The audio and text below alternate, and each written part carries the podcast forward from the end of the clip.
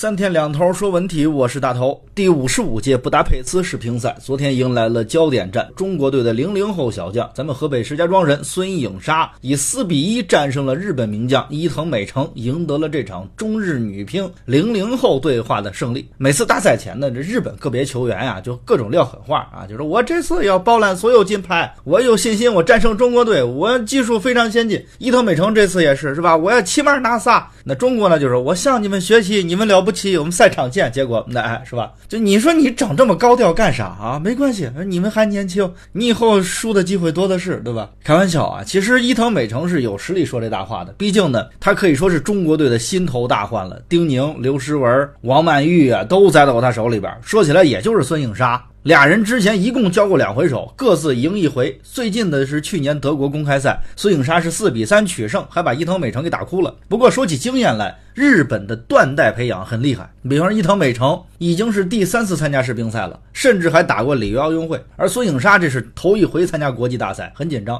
总之，这次世乒赛的看点其实就是青春风暴。这场零零后之间的对决呀，更是中日乒坛对未来的一个争夺。这二位是未来两支队伍的核心主力。说起未来，咱们还真可以从孙颖莎说起。大家知道吗？就这个石家庄孩子啊，家里边之前是没有运动基因的。就孙颖莎也是五岁的时候到和平西路小学开始练球，然后十岁进了省队，十四进国家队，很厉害。这说明什么呢？第一，当然是他自身的天赋和刻苦努力。第二呢，就是广泛的群众基础。里皮这两天刚接受采访，还说什么呢？说中国没有足球传统，他们都打乒乓球。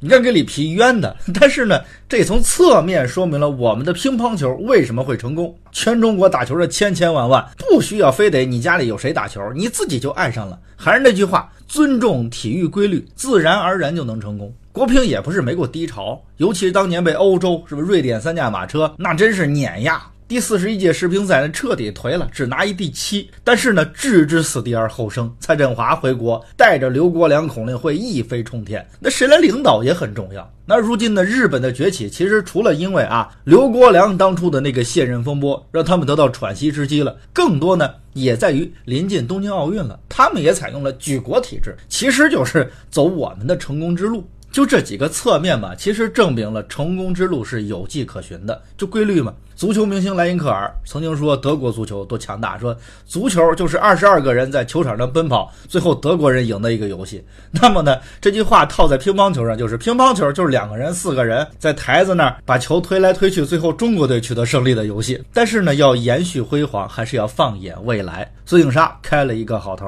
当然呢，我们也希望外国选手啊，确实能早点成长，毕竟那，有悬念的比赛才好看呀。